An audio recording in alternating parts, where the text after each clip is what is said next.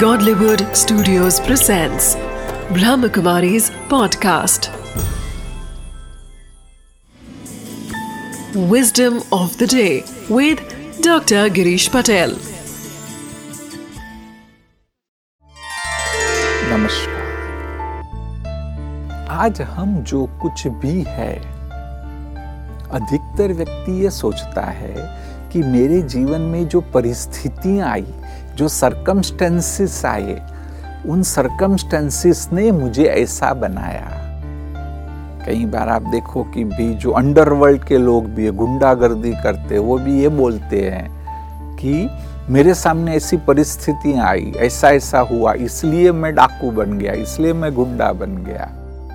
परंतु यह बात सत्य नहीं है।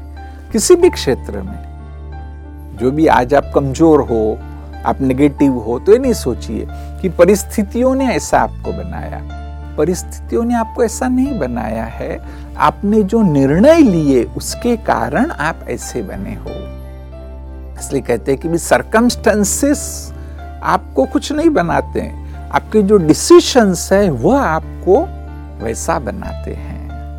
तो इसलिए विस्डम ऑफ़ द डे है कि जो आप डिसीशंस लेते हैं जो आप पसंद करते चूज़ करते, वह सदैव अच्छा करिए, चाहे परिस्थिति कितनी न नकारात्मक हो।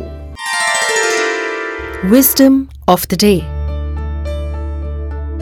circumstances don't have any power to influence us but it depends on the choices and decisions that we take while facing difficulties in our life So instead of blaming situations, it is better to use our wisdom and then take decisions in life.